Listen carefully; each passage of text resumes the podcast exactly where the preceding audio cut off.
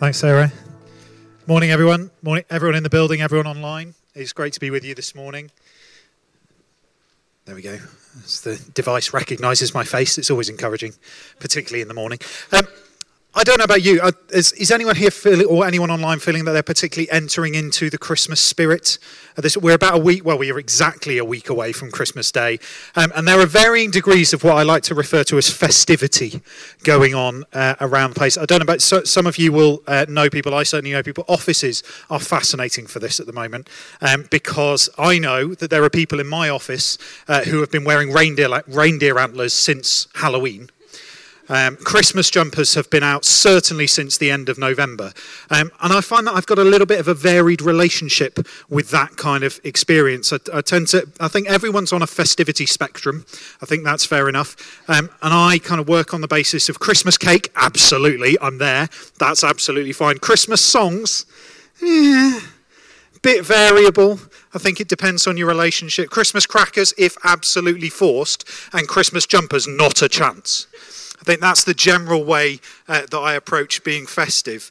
Um, we might have some Grinches in um, the group today. We might have some Grinches online. We might have some Scrooges online. We might have some people who genuinely would win the most likely to receive a bag of humbugs for Christmas. Um, but if you are one of those people, don't worry. It's absolutely fine, because regardless of your level of festivity, um, we've got something for you this morning. We, we've talked about Christmas carols, Christmas cake, all that stuff. We're working our way through the Christmas story this month.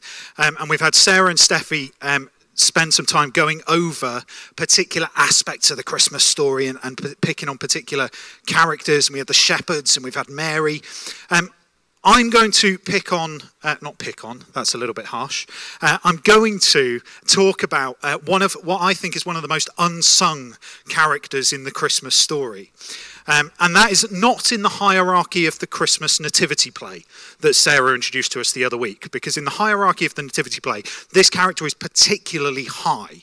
Because as we know, as Sarah informed us, it generally goes kind of chorus, shepherds, wise men, Mary and Joseph. That's the, the general hierarchy. However, if you notice, everybody, including the chorus people in that run, have lines in a nativity play except for Mary and Joseph. Mary never speaks. Generally, I don't know if this comes across online, so apologies to the guys in the camera, I'm being spontaneous.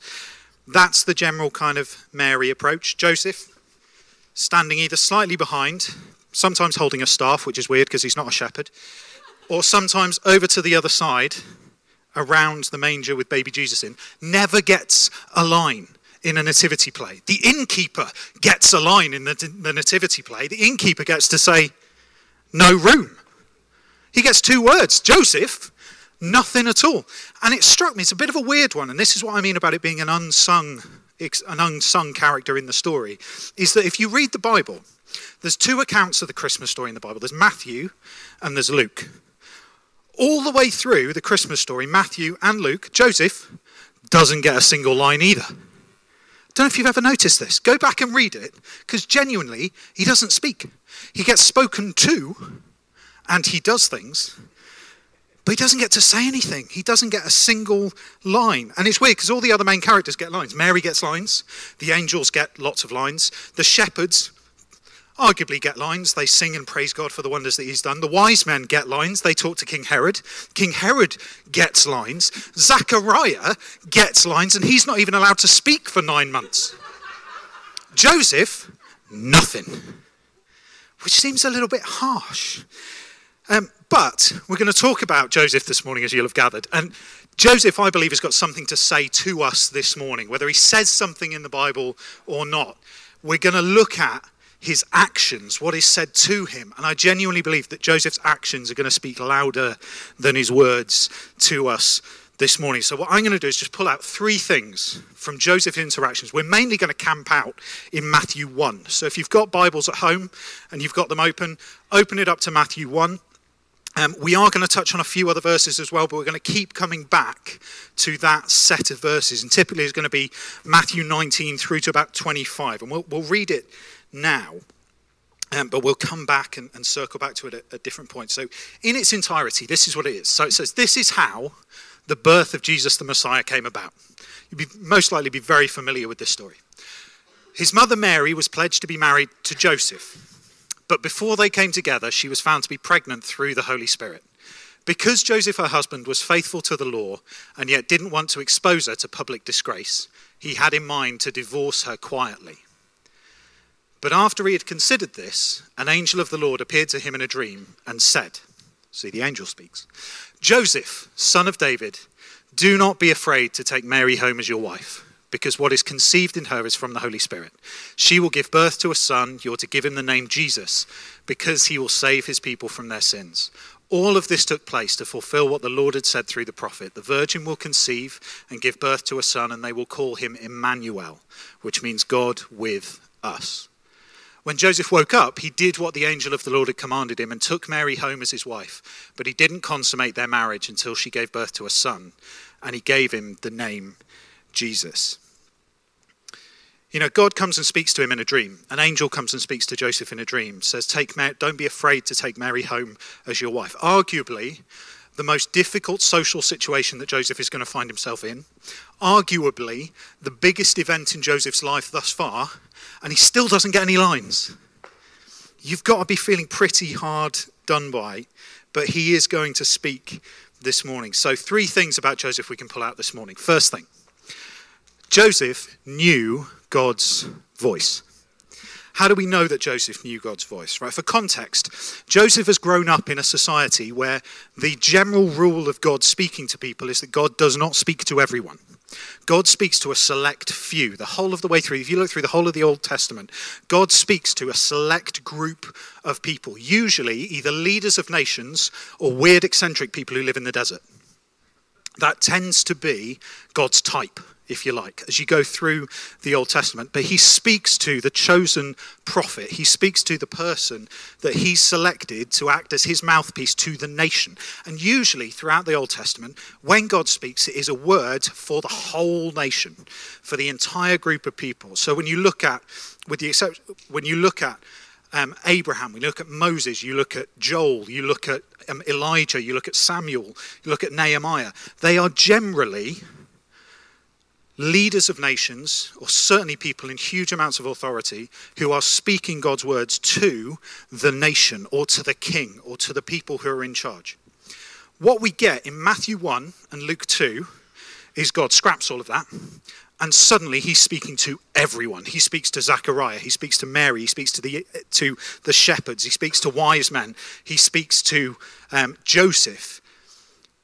And what it, this is the Christmas story. And the Christmas story is essentially saying that this is God departing from centuries of his own tradition. And he's no longer just speaking to the one eccentric leadership person. He is now speaking to everyone. And it's a culmination of what the prophet Joel actually says in Joel two. Uh, twenty-eight to twenty-nine says this, "And afterward I will pour out my spirit on all people. Your sons and daughters will prophesy. Your old men will dream dreams. Your young men will see visions. Even on my servants, both men and women, I will pour out my spirit in those days." That's what we see in Matthew one and in Luke two, is God suddenly speaking to people. He's beginning to pour out his spirit. And Joseph is no exception, right? We know that he recognizes God's voice. How do we know that we recognize that he recognizes God's voice? We know because of what he does. Because he doesn't do what you and I would do. Matthew one twenty-four, you get, "When Joseph woke up, he thought, that was a weird dream. Oh well, on with the divorce." It doesn't say that, which is what you and I would potentially do. Wake up the next morning and think, "Oh no, that's a bit of a bizarre dream." He knew that God had spoken to him. We know that he knew that God had spoken to him because he woke up and he did what the angel of the Lord had commanded him and took Mary home as his wife. Can you imagine the social pressure that that would create for Joseph? Can you imagine how certain he would have to be that it was God who'd spoken to him? Can you imagine how often he would have to remind himself time and time again what that angel said to him in the dream, that the words of God had spoken to him, because of that recurring questioning of that social situation? Joseph knew God's voice. He knew that God was speaking to him. And this Christmas, I believe that God wants to speak to us as well. You know, God wants to speak to you this Christmas. He wants to say to you, you know what, whatever is going on in your life right here and now, I am doing something new. And I have got something for you. I have a gift for you, because the promise is coming. In fact, it has come. The virgin has conceived. She gave birth to, to a son, and he grow, grew up to become Jesus, the Savior of the world, who died on a cross for all of our sins so that we could come into a relationship with the true Father. That is what God wants to say to all of us this morning, to take away our sin, take away our shame. And that's why the child is called Emmanuel, God with us. Joseph knew God's voice, right? My prayer is that we would know God's voice as well this Christmas. So that's number one. Joseph knew God's voice. Number two, Joseph knew God's faithfulness. Right? Joseph went through some of the most difficult times you can possibly imagine, okay?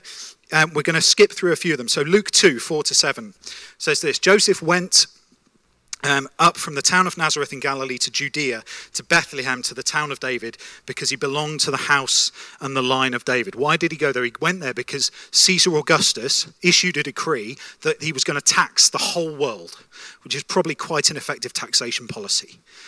And he made sure that everybody had to go back to their original towns where they lived. So everyone had to travel all at the same time while doing their tax return, which is an interesting concept. But Joseph went, and he went there to register with Mary, who was pledged to be married to him. They were expecting a, a child. While they were there, the time came for the baby to be born, and she gave birth to her firstborn, a son. She wrapped him in cloths, placed him in a manger, because there was no guest room available for them. Why was there no guest room available for them? We're not really sure. There's an innkeeper in many nativity stories. There may not have been an innkeeper um, actually in Bethlehem at the time. This could have been a guest room situation at home. However, we know that this was a birth that was far from ideal. Maternity services were quite poor at that moment in time in Bethlehem. And it's a very different, not only is he dealing with a child that isn't his, he is dealing with a birth in very difficult circumstances. But God was faithful. God found a place for them. Matthew two, thirteen to fourteen. After Jesus is born, um, and after Herod died, an angel of the Lord appeared in a dream to Joseph in Egypt and said, get up, take the child and his mother and go to the land of... Oh, no, this is the next one. There's one before this, which I haven't actually put on. So, uh, oh, it's there. There you go. Get up, take the child and his mother and escape to Egypt. Stay there until I tell you, for Herod is going to search for the child to kill him. So he got up, took the child and his mother during the night and left for Egypt. So he's had a child born in very difficult circumstances, then become refugees in another land, in another environment, now refugees, but God is still faithful. That second verse, Matthew two nineteen, talks about he comes, the angel comes to him in a dream and he returns to Israel. He returns to Galilee, but he is not able to settle where he wants. When he heard that Archelaus was reigning in Judea in place of his father Herod, he was afraid to go there. So, having been warned in a dream, he withdrew to the district of Galilee and went and lived in a town called Nazareth. Nazareth was not his first choice place to live. We don't know what his first choice place to live was, but it wasn't Nazareth. He chose to go somewhere else because he was still living in fear. But God was faithful. You know, Joseph knew the voice of God, but he also knew God's faithfulness. Can I tell you this morning, this Christmas, God is faithful. God is faithful to his word. He does not abandon us. You know, Joseph is mentioned in four contexts in the Bible. First one is that his wife is pregnant with somebody else's child, admittedly God's child, but still not his. The second is when he's running for his life because the local dictator wants to kill his child. The third is when he's taking the child to the temple to offer sacrifices and to be dedicated. And the fourth is a huge parenting fail where they take the child to Jerusalem and accidentally leave him there for a day and then have to come back and try and find him. Those are the four occasions that Joseph is mentioned in the Bible. And then he's never mentioned again. He knew some difficulty, he knew some challenges, he knew what it was to have a, arguably a centuries-long reputation for, for relative um, issues, but he knows the faithfulness of God. You know, God was faithful to Joseph. He will be faithful to you. He is faithful to me. He is faithful to us. You know, God didn't choose to bring Jesus, the Savior of the world, into, Savior of the world, into the world through all of these difficult circumstances by accident. He knew that there was going to be difficulty, because in the middle of all of this difficulty, turmoil, fear, oppression, everything else, what is God saying? I can bring salvation out of this. I can bring hope out of this. I can bring life in all its fullness. So this Christmas, can I encourage you, allow God to demonstrate his faithfulness to you. If you're struggling this morning, believe in God's faithfulness. He is faithful to his word. He will come through. He loves you. So Joseph knew God's voice. Joseph knew God's faithfulness. The last thing, Joseph knew God's heart. You know, we know that Joseph knew God's heart. And we know that not just because he knew his faithfulness, but because of what God says to him. What's the first thing that God says to Joseph? Matthew one twenty. After he had considered this, an angel of the Lord appeared to him in a dream and said, Joseph, son of David. Which is ridiculous. Uh, it, it is ridiculous. It's ridiculous because Joseph, David was not Joseph's father. Matthew, if you look in Matthew one, it goes through the whole genealogy. Joseph's father is not called David. Joseph's father is called Jacob. Now, yes, there is King David in the genealogy. And in the Bible, Matthew is making the point and making the connection between Jesus and David, as in King David, because Jesus should come from the line of David. So that is true. However, Joseph, son of David, is a bit of a misnomer, because it should be Joseph, son of Jacob. And actually you see it in Matthew one sixteen. It says this, Jacob, the father of Joseph, the husband of Mary, and Mary was the mother of Jesus, who is called the Messiah. So technically it should be Joseph, son of Jacob, but it isn't. And there will be all sorts of reasons for it, but this was one that spoke to me. Okay? What does Jacob mean? Jacob means deceiver or cheat or supplanter. Comes from um, Jacob in the Old Testament. Jacob and Esau are brothers. Jacob comes out of the womb holding on to Esau's heel, and he's named Jacob because he grasps the heel, which also has connotations around that cheat, deceiver, and supplanter, which feeds into Jacob's story if you go back and you read it. David means beloved. Jacob means deceiver. David means beloved. What is Matthew trying to say to us here in this writing? What is God potentially trying to say to us this morning? Something that speaks to me. Joseph, you're not son of Jacob. You are son of David. Don't be deceived. You are loved. In that one sentence, what does God do? He redefines Joseph's identity. He changes the connotation of what he has grown up in to what he is going to be from that moment forward. Don't be deceived. Don't be cheated. Don't allow the thief to come in and steal and destroy. You are loved. Why did Jesus come? John ten ten, the thief comes to steal, kill, and destroy. I have come. Jesus came. This child, that they may have life, and life in all its fullness. Can you see the theme coming through here? Can you see God starting as he means to go on? Don't be deceived. You're loved. Next thing he says to Joseph, don't be afraid. Don't be deceived. You are loved. Don't be afraid. And then God goes one better. So Matthew one twenty-one. Matthew one twenty-one says, Mary will give birth to a son. You're to give him the name Jesus, because he will save his people from their sins.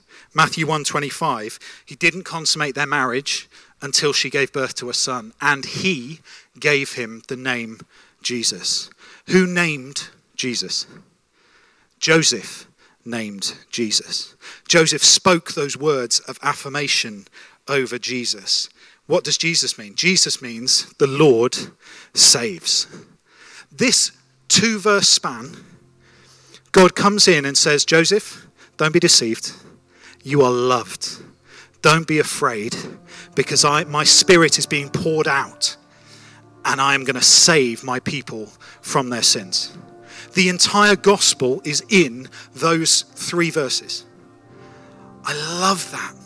I love the way it's written. I love the way that it comes across. You know, Joseph knew God's voice. He heard God's, he heard God's voice. He knew God's faithfulness. And he spoke out, naming Jesus as God saves. He acted, he declared God's salvation over his family, over that nation, by giving him the name Jesus. That's what we can recognize from Joseph this morning. You know, God is here. God is with us. God is in your homes. God is in your lounges, sitting rooms, bedrooms, wherever you happen to be watching this right now. God is there with you. He wants to speak to you. He wants to say to you this morning, don't be afraid. Don't be deceived. You are loved. Don't be afraid. I'm going to pour out my spirit on you, and I'm bringing salvation to you. You know, God is faithful this morning. Jesus is God with us. Emmanuel, God with us. He is the God who saves. Can I encourage you to pray a prayer with me this morning? If you're at home, just take a moment, clear your mind of all of the stuff that is interfering with, what, with, with whatever is going on. And let's just pray this morning. You know, you can do this for the first time, you can do this for the hundredth time. But Jesus has come that we may have life in all its fullness. You know, we want to hear from God this morning, and we want to know his faithfulness. So I'm going to pray. I'd encourage you to pray along with me, um, and then we're going to worship. But Jesus, I'm here this morning. And Jesus, I want to know your voice. Jesus, I want to know your faithfulness. And Jesus, I want to know you as Savior this morning. God, will you forgive me for when I've been deceived, for when I've gone my own way, for when I've feared. God, when I've chosen to do the things that aren't right, the things that aren't from you. Father, will you forgive my sins this morning? Thank you that you love me, that you are with me, that you are the God who saves.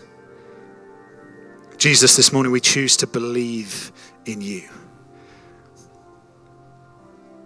Jesus, we choose to focus on you this Christmas. God, to hear and listen for what you would say to us. And we thank you for your love. We thank you for your peace. And Father, I pray for everyone in this um, church right now, Father, whether they are at home or whether they are in this building, Father, I pray that your spirit would be poured out this morning, that they would know your love, that they would know your peace.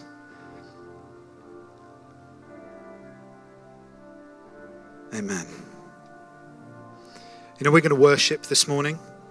Can I encourage you this week? Listen for God's voice. He wants to speak to you this week. In the run-up to Christmas, on Christmas itself, he wants to speak to you. He wants to encourage you. He wants to bless you because he loves you.